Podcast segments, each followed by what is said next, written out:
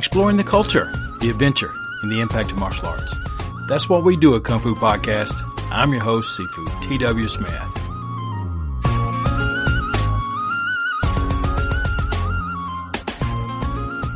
Thank you so much for joining today in episode number 113. It's still amazing to me how far we've come since uh, day one, and we're going to have some revisiting of some of those early days. But before I get into all that, welcome. If it's your first time here at Kung Fu Podcast, I hope that you find it educational as well as entertaining. And if this is your first day, I would suggest you go back to number 111 where we began the introduction to the mythology of martial arts, a book written by Dr. Paul Bowman and a friend of Kung Fu Podcast. Kung Fu Podcast is a value for value program, and some of the sharpest and finest martial artists in the world are an audience to this program. Some support the program actively, some will support it through contributions, like Jason, who just signed up over our Patreon account to help me achieve some financial goals to keep this program developed and growing so that we can do some more and I can do some more in sharing some of the educational materials that we have. There are a number of ways to support this program, and you can go to kungfupodcast.com forward slash support and see a list of things that would help me greatly to keep this program moving. In fact, I was supposed to mention this in episode 112, but it kind of just slipped my mind that this podcast is supported by Audible where you can find several of the books that we reference here at audible.com. And you can use this program's affiliate link to get there, kungfupodcast.com forward slash audible. If you use the link, you can get a 30 day free trial and a credit to download one book. And one of the books we just referenced in episode 112 by Edward Said, titled Orientalism. So that's an audiobook I'm actually put on my list to go back to listen to a little bit later. But right now, we've got to get through, and this will be the last installment of the glimpse into Dr. Paul Bowman's work, The Mythologies of Martial Arts. The next chapter he starts off on is one that we have discussed here on several occasions the circulation of chi. And we've discussed the myths and the crapola surrounding using chi for uh, martial arts practice, for uh, defending yourself, or all this other stuff on several different episodes. In fact, in episode 67 that I had titled The Qigong Cleanup, we introduced Professor David Palmer, who's done quite a bit of research in this area of Qi and how the term itself got started, I want to say about 1500 years ago, and then it became this twisted mess about 45 to 55 years ago. Well, during this chapter and some other chapters, Dr. Bowman really kind of goes through how this circulation, and by circulation, he's referring to the circulation of media and the circulation of translation from academics and others who actually, you know, becomes like a flow. And as it flows, it changes into whatever they want. In fact, he introduces a phrase, at least it's the first time I've ever heard of it, called the invention of tradition. And it's all about how these massive powers, particularly government powers or large agency powers, can take some good works and transform them into other things. We talked about that a lot in the podcast with uh, Mr. Alex Gillis as he unveiled quite a bit about the legends and mystery of Taekwondo.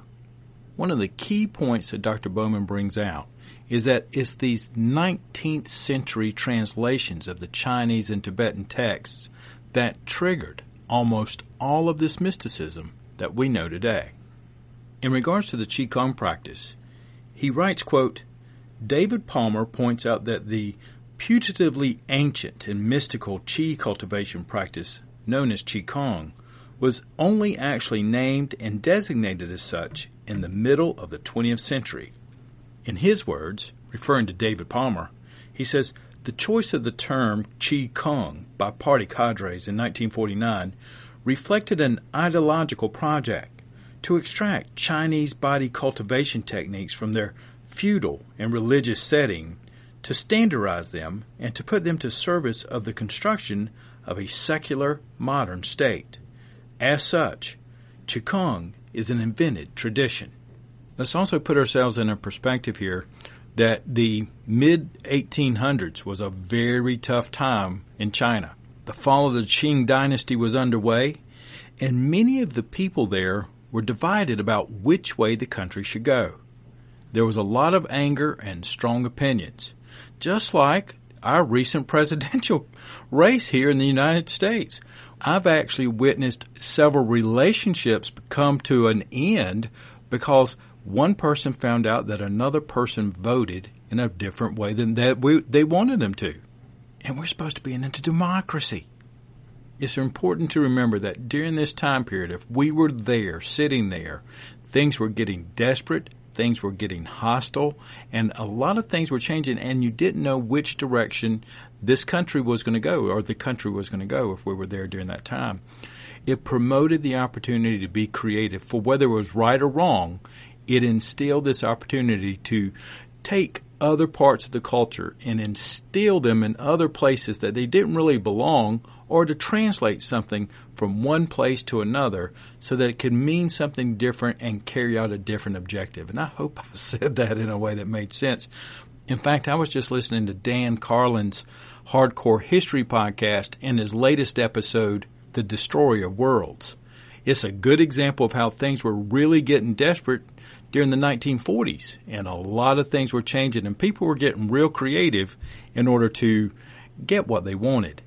Another key point that Dr. Bowman pulls out in, in regards to the Asian culture and martial arts interpretations moving from the east to the west is that one of the largest bodies that was doing this carrying of traditions and culture and martial arts and then later the myths was primarily the Americans who were enlisted in the military. The U.S. military was introduced to the Asian martial arts in Japan and this term, ki, well before they were ever introduced to the Chinese martial arts and chi. Well, in his book, he goes through a laundry list of these myths. So, some of the ones that we pointed out here before is that, you know, you'll hear things like Tai Chi is a Taoist art. Well, myth. A list of the manuals that have been shown over and over again to not be authentic and to be bogus, as well as some of the extraordinary supernatural Shaolin skills. But as Paul writes on page 49, popular presses like Shambhala Books heavily weighted their catalogs toward Eastern mysticism. Editors at Shambhala, Yoga Journal, Tricycle, and New Age magazines not only published on the basis of what they thought their public wanted to read, but often led the way in explicitity or implicity, linking practices like Tai Chi Chuan to Taoism. But one of the things I really got a much better understanding of is how much modern media at the time, and even continues to this day, helps circulate this mysticism of Chi or of any other of these myths that was coming through because they were trying to sell magazines. And most of that, as Paul points out, is because wanting something is the main ingredient for making things change.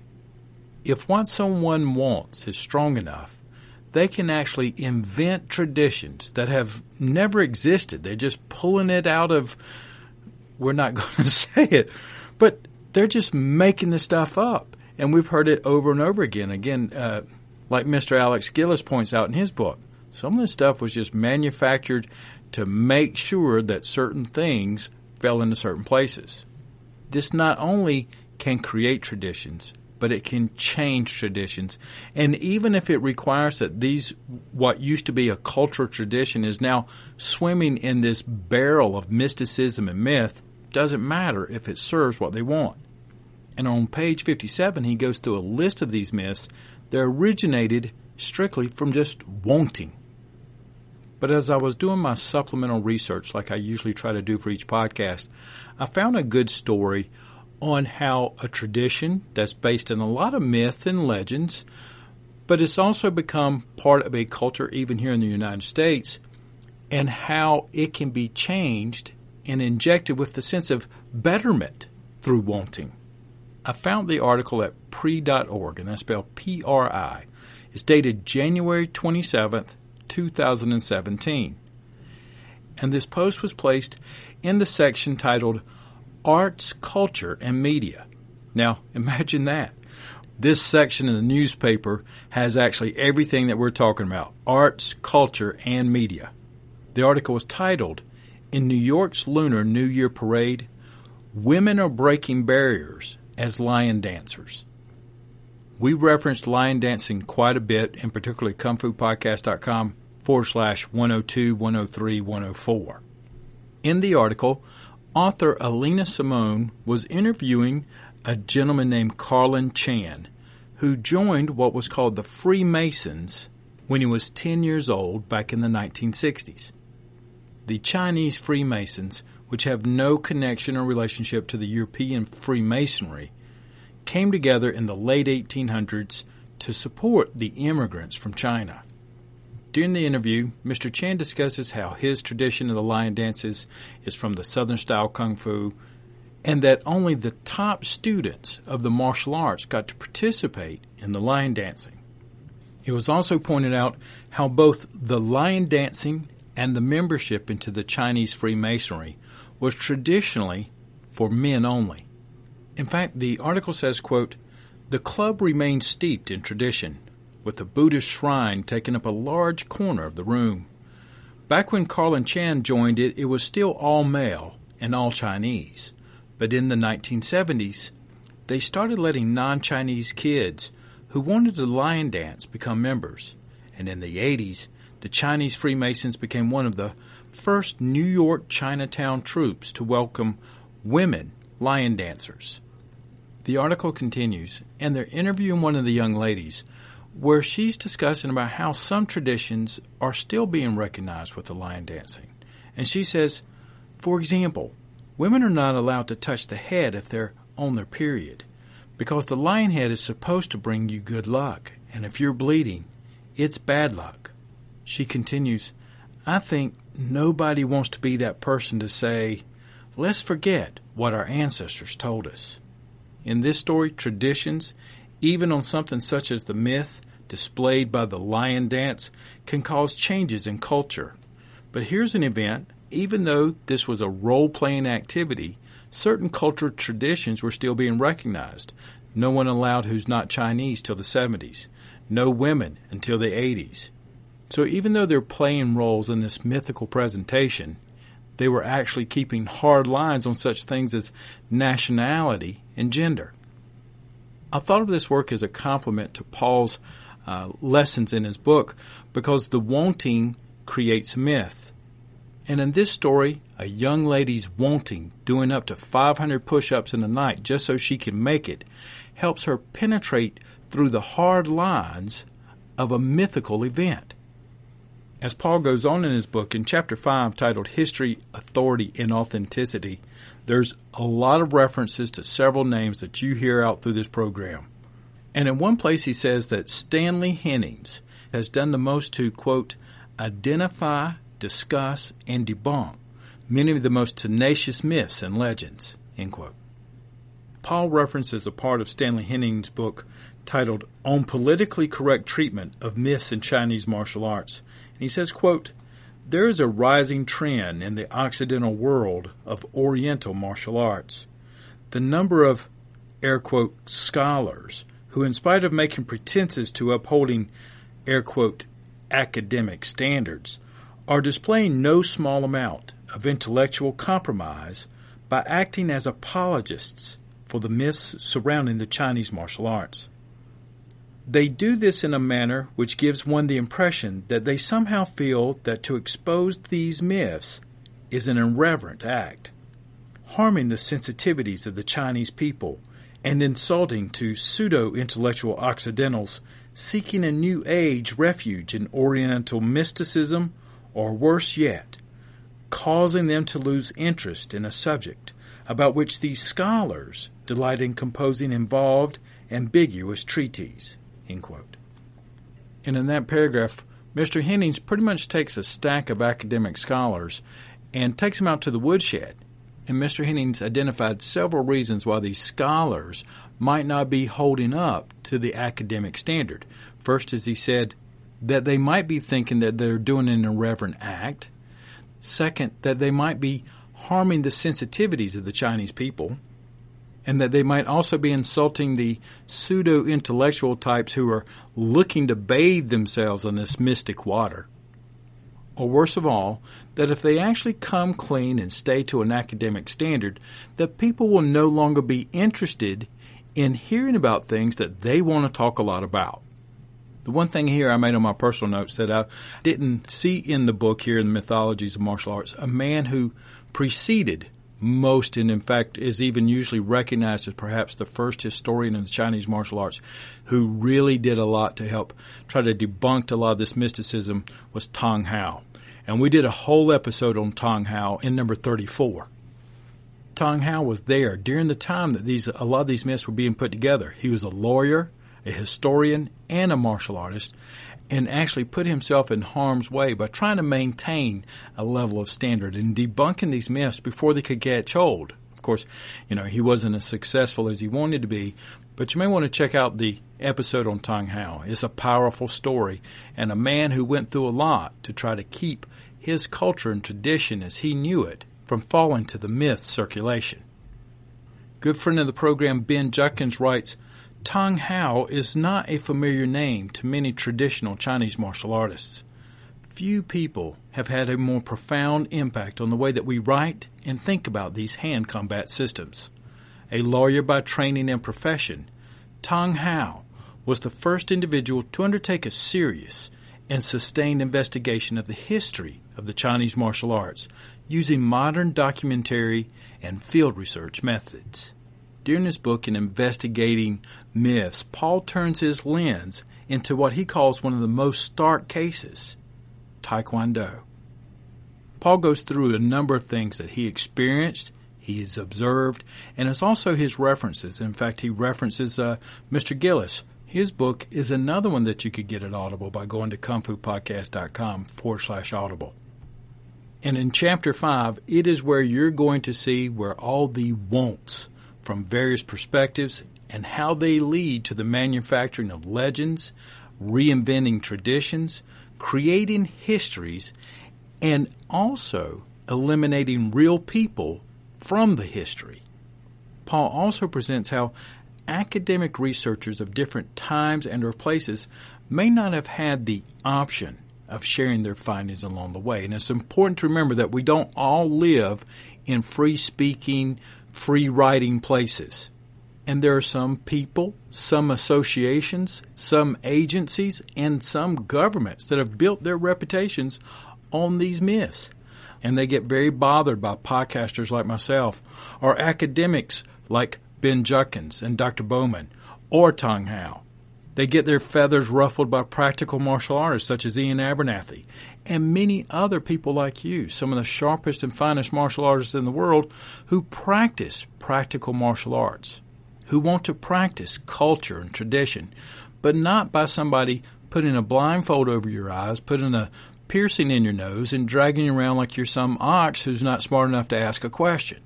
And even though, for example, I may not be trying to discredit their efforts or their skills, or perhaps that they were just misled, but they're not going to pull the wool over my eyes. And so sometimes they get offended because I, the Carolinian part of me will come out and say something like, you know, don't piss down my back and tell me it's raining. I might be open minded, but I'm not stupid. I think of it like secondhand smoke. I don't care if you smoke. Go ahead, knock yourself out, enjoy it. Just don't do it around me. And so this is kind of the same thing for me. I don't care to play in all the magic or the made up games. One of the most pivotal places in the book is where he asks the question What do you do when you discover that some of the things that you have practiced or believed in is on the list of myths? And page 67 is critical. When do you come to terms that something may not be as it was presented, but it might still be valuable, it might still be useful, and it is still enjoyable? Now, I know that Alex Gillis in Taekwondo Dr. Bowman in Karate and Tai Chi, and Ben Judkins in Wing Chun. They all have recognized and know about the myths associated with their particular styles of martial arts as they practice, and they still practice. They still enjoy it. They still encourage their martial arts, and they all still advocate the practical martial arts. Now, they have come to terms with the myths that are associated with their styles, but it does not devalue their practical martial arts. So the question is posed if histories are a blend of politics, myths, wants, and etc., do you really need it? Did your forefathers need it? For the martial arts practitioner, tradition and history are certainly not everything. He goes on to write The inside of martial arts practice seems clearly to be identified with the practice itself, the physical practice, the training, the sparring, the embodiness of the practice. In other words, martial arts and martial artists do not in and of themselves need history. Grand historical narratives are not necessary for the legitimation and legitimization of martial arts. Such narratives primarily legitimate and legitimize other things anyway institutional hierarchies, ethno nationalist myths, nationalist structures of feelings, film fantasies, tourist industries, and so on. So, what does the martial artist actually need? End quote. And the next part of that chapter immediately made me think of Jamie Clubb. For Paul goes on to write about a term he calls performativity, and he references scientific knowledge does not exclusively rely on narratives such as history or lineages, although narratives can't be totally removed from it. Paul writes, quote, Scientific knowledge is legitimated through performativity, through the performative, regular, stable, and predictable demonstration of efficiency and effectiveness. I'd like to read that again because it really resonated with me. Scientific knowledge is legitimated through performativity, through the performative, regular, stable, and predictable demonstration of efficiency and effectiveness. End quote. And as Paul goes through his book, he's going to show you how this circulation of myths and legends and all these types of things have been dramatized and eventually immortalized. And his first, one of the first stories he brings out actually shocked me because I'd totally forgotten about it was Spock and his death grip from Star Trek. But as you go through his work, and I'm going to be keeping my copy of his work on my shelf to reference, Paul shares so much information to which a practical martial artist of any system can consider. Then he completes the book with the following Problems of culture, politics, and ideology are not simply solved by piercing through the falsity to liberate truth. This is something that those involved in martial arts studies need to bear in mind. Martial arts studies must not descend into the simple denunciation of falsity in the name of truth. Rather, the complex roles, pleasures, and very real consequences of so called falsities include myths, must be borne in mind. The very idea of a simple, achievable truth free from falsity may itself be one of the greatest myths against which we struggle. End quote. End of book.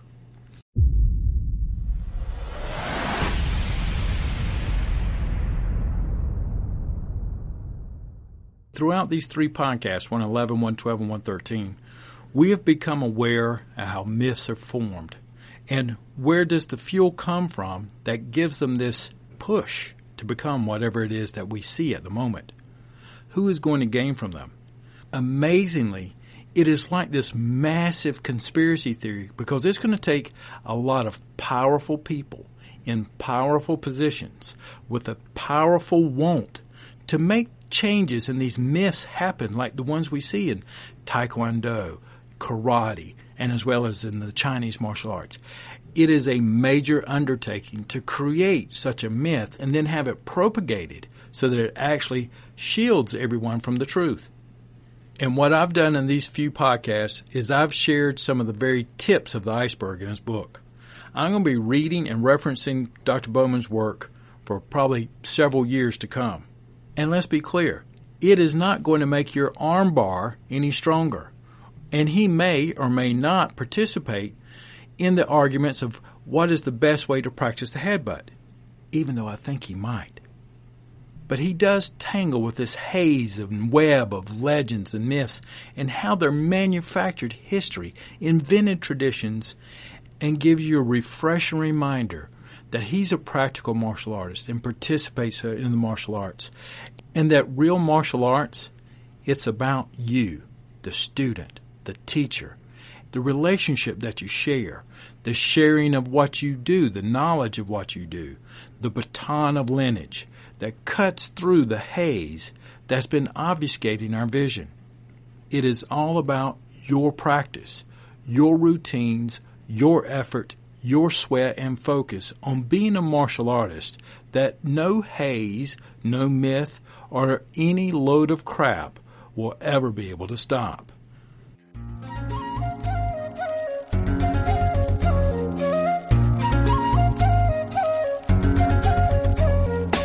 Exploring the culture, the adventure, and the impact of martial arts. Thank you so much for joining me today in episode number 113 where we have taken a look at Dr. Bowman's book, The Mythologies of Martial Arts, and all of the good teachings that were in it. I hope you have a fantastic practice. Go out there, do your very best. And if you learn that something's, you know, a little bit of a high tale or a little bit of a myth or a story, it doesn't necessarily make what you've been doing or what you've learned invaluable. There's been plenty of good old folk, folk stories that, you know, my mom or grandma would tell us and it didn't devalue the lessons that were in the stories, even if the stories may never have happened. Take care of yourselves, and I'll be talking with you again soon.